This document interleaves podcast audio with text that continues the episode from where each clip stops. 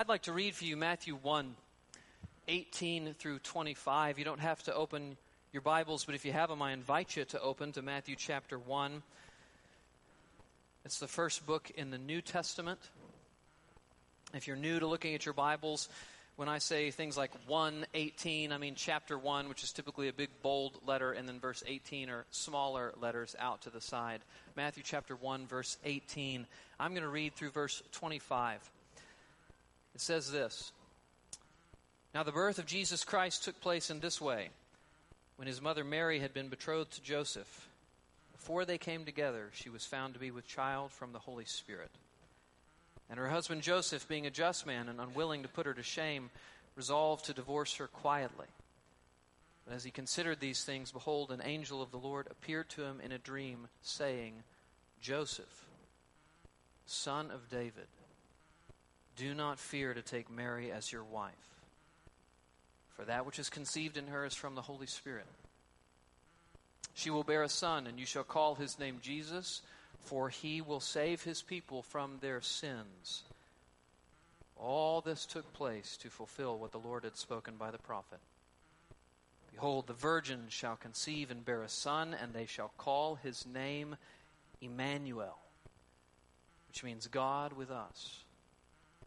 When Joseph woke from sleep, he did as the angel of the Lord commanded him. He took his wife, but knew her not till she had given birth to a son and he called his name Jesus.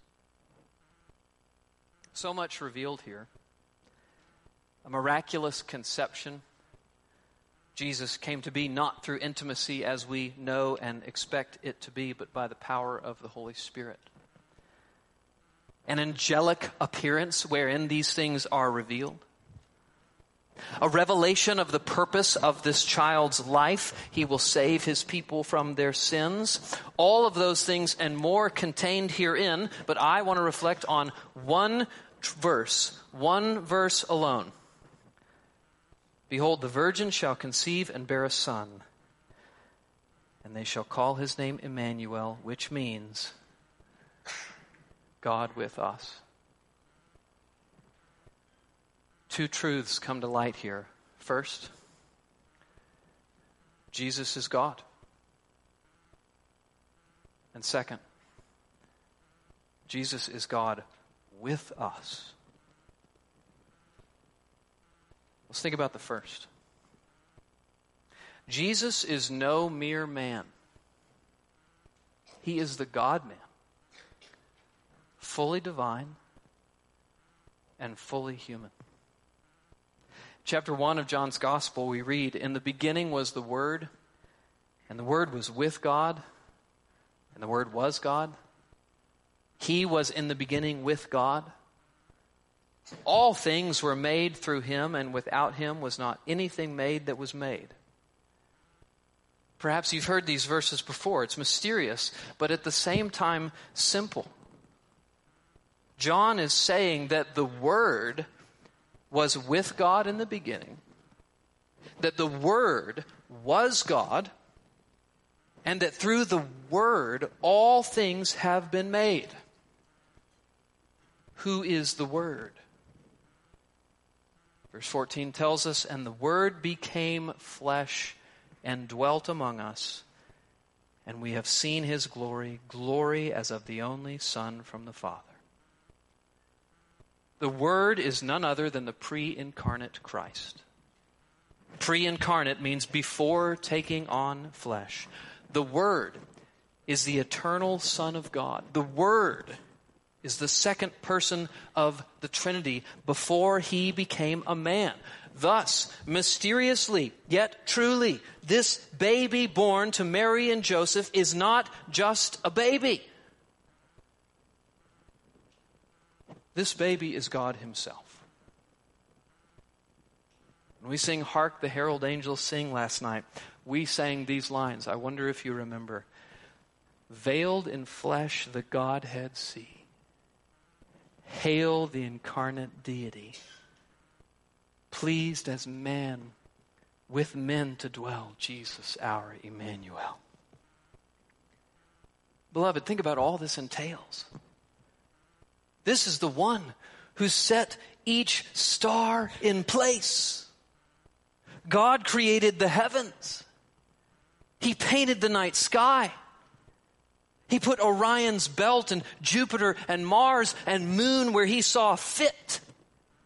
The wonder of the galaxy that we see with our telescopes is His doing, and the wonder of the galaxies we've yet to discover because telescopes aren't powerful enough, those are His doing as well. The Lord of the stars is now under the gaze of the stars. This is the one who formed man out of the dust. God made man from the dust of the earth and breathed into him the breath of life. God knits each one of us together in the womb. We are fearfully and wonderfully made, the psalmist says. And yet here he is, knit together himself in Mary's womb. The one who breathed into Adam the breath of life is receiving the breath of life himself. This is the great I am.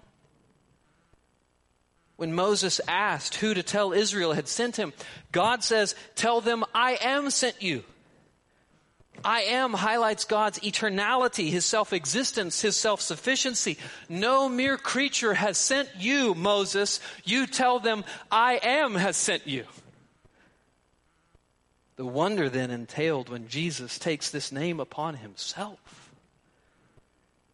in defense of his claim to be greater than Abraham, he tells the Jews, Truly, truly, I say to you, before Abraham was, I am. And they took up stones to kill him because they knew he just claimed to be none other than God himself. This is the Alpha and Omega. Listen to Jesus from the book of Revelation. I am Alpha and Omega, says the Lord God who is and who was and who is to come, the Almighty. Revelation 1 8. Behold, I am coming to you, bringing my recompense with me to repay each one for what he has done. I am Alpha and I am Omega, the first and the last, the beginning and the end. Revelation 22 12 and 13. This is he before whom man trembles. What happened when Isaiah saw the glory of God in Isaiah 6? He was undone by his majesty and might. He was undone by the greatness of God. Confronted with God's glory, he averted his eyes and he cried out, Woe is me! For I am a man of unclean lips, and I dwell in the midst of a people of unclean lips. For my eyes have seen the King, the Lord of hosts. Likewise, the children of Israel, when the presence of God descended upon Mount Sinai and he thundered, they feared. Don't speak to us anymore, they said. Moses, you speak to us lest he does and we die. God's presence makes man fall down and tremble. And yet, when Jesus is born, shepherds and wise men fall down not in fear, but in worship. Why? It's because in Jesus, God has not come to judge, but to save. And this connects to our second point Jesus is God with us. This is shocking, really. Now, maybe over, maybe over familiarity has made the shock factor well off, wear off, but let me just encourage you. Let this get your attention this morning. In Jesus, God is with us, and yet it is not our undoing. In Jesus, God is with us, and yet we are not fearful and afraid of His glory. Instead, we are drawn to His glory. And that's because, in the mercy and grace of God, He sent His Son not to judge, though it would have been perfectly legitimate for Him to do so but he sent him to save. You shall call his name Jesus, for he will save his people from their sins. Matthew 121. For God did not send his Son into the world to condemn the world, but in order that the world might be saved through him. John 3:17. In Christ, God was reconciling the world to himself, not counting their trespasses against them. 2 Corinthians 5:19. Did you know that from creation God created us for intimacy with him? So friends, that that longing you have for community, that desire you have for connection, that deep down itch that you can't even describe, but what it longs for is to be known and to be close and to be embraced and to be accepted. That comes because you were made for relationship with God. From the ground up, He designed you to be intimate with Him. But you're not. we, we are not. No, no one is intimate with Him because we have rebelled. In the beginning, Adam and Eve said no to submission to God's law, and that separated them from Him. Because of their sin, God's presence has become other and frightful and fearful. I want you to hear me. That's what sin does. And listen fear is the appropriate response to God.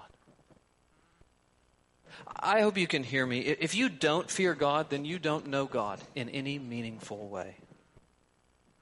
The psalmist describes a non Christian as one who has no fear of God before his eyes. On the other hand, the Proverbs say that the fear of the Lord is the beginning of true wisdom. And so, all the more striking, right? All the more striking that God comes as a baby, that he takes on human flesh. What could be less fearful and less intimidating than a baby? Why, why has God revealed himself like this? What is God doing? Why not descend like he did on Sinai? Why not thunder from the heavens? Because, and let it be a headline heard round the world this morning, in Christ God has come to pursue us. In Christ, God was reconciling the world to himself, not counting their trespasses against them. Oh, he could have thundered from the heavens. He could have wiped us off the map, and there would have been no injustice with God if He did nothing but bring about swift justice, which would result in our eternal damnation in hell. We deserve nothing. But God has come in Christ to pursue us, to woo us, to rescue us from our love affair with sin. God sent Jesus, and Jesus willingly came to bring us back to God. And he did this by living the life we should have lived. He obeyed God in every way. By dying the death we deserve to die, the penalty for our sin is death. And then by rising again in victory over the grave. And the promise of God is this if you recognize your estrangement from Him due to your sin, if you are willing to leave your sin, and if you will trust the Son to pay the price for your sin, then you are forgiven. You are reconciled.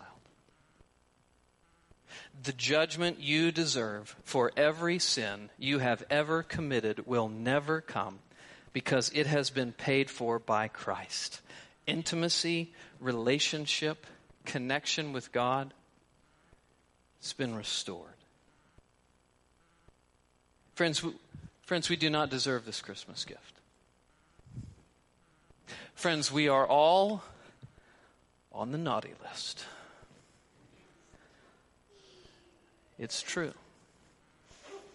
But God has given it nonetheless because He is a more gracious God than any of us will ever give Him credit for. This then is the best Christmas gift we could ever receive, is it not? This is, this is our joy. In the presence, in your presence, there is fullness of joy, and at your right hand are pleasures forevermore. Psalm 16:11. Because of Christ, joy is ours.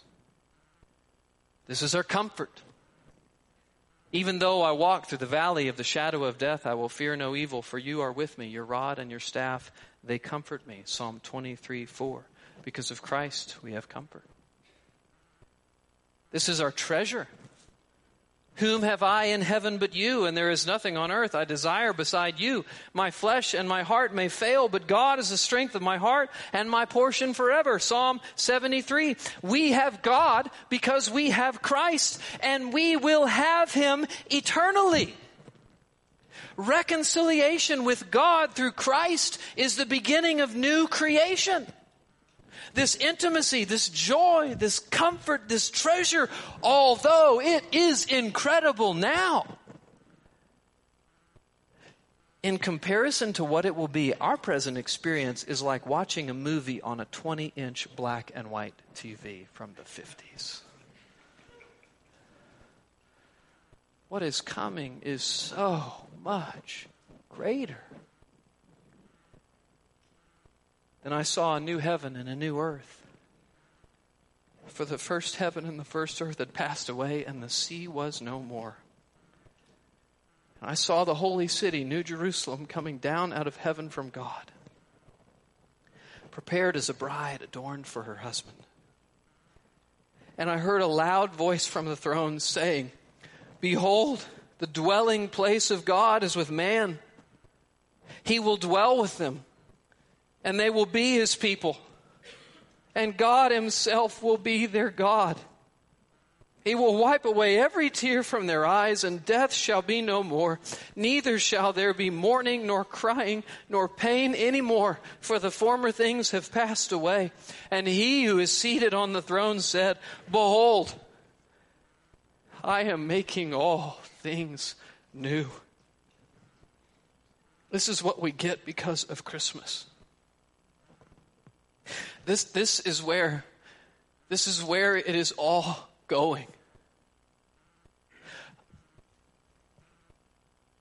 I don't have words to express it. I, I got, I got nothing. It's too good. It's too precious. This is what God has given to us. I can't help but to think of the ladies' ensemble last night. Hear these words afresh. I couldn't help tearing up as they sang last night. Sing hallelujah. Sing hallelujah. Sing hallelujah for the things he has done. Come and adore him. Bow down before him. Sing hallelujah for the light of the world Amen. But not everyone here can sing that. If you're not a Christian, then these things aren't yours. If you're not a Christian, then none of this applies to you. If you're not a Christian, this comfort and joy and encouragement and treasure they do not belong to you. I am burdened that many of you that hear the word of God, that have heard the word of God so many, many times, yet you do not respond. You have been told, friends, of the preciousness of Christ, and yet he remains someone you hear about but do not know personally. He remains God's gift to you under the tree, and yet you do not open it. Do you know what my fear is for you, for many of you? That although Christ is continually offered to you, you do not receive him, and so you perish in your sins. Please open this gift.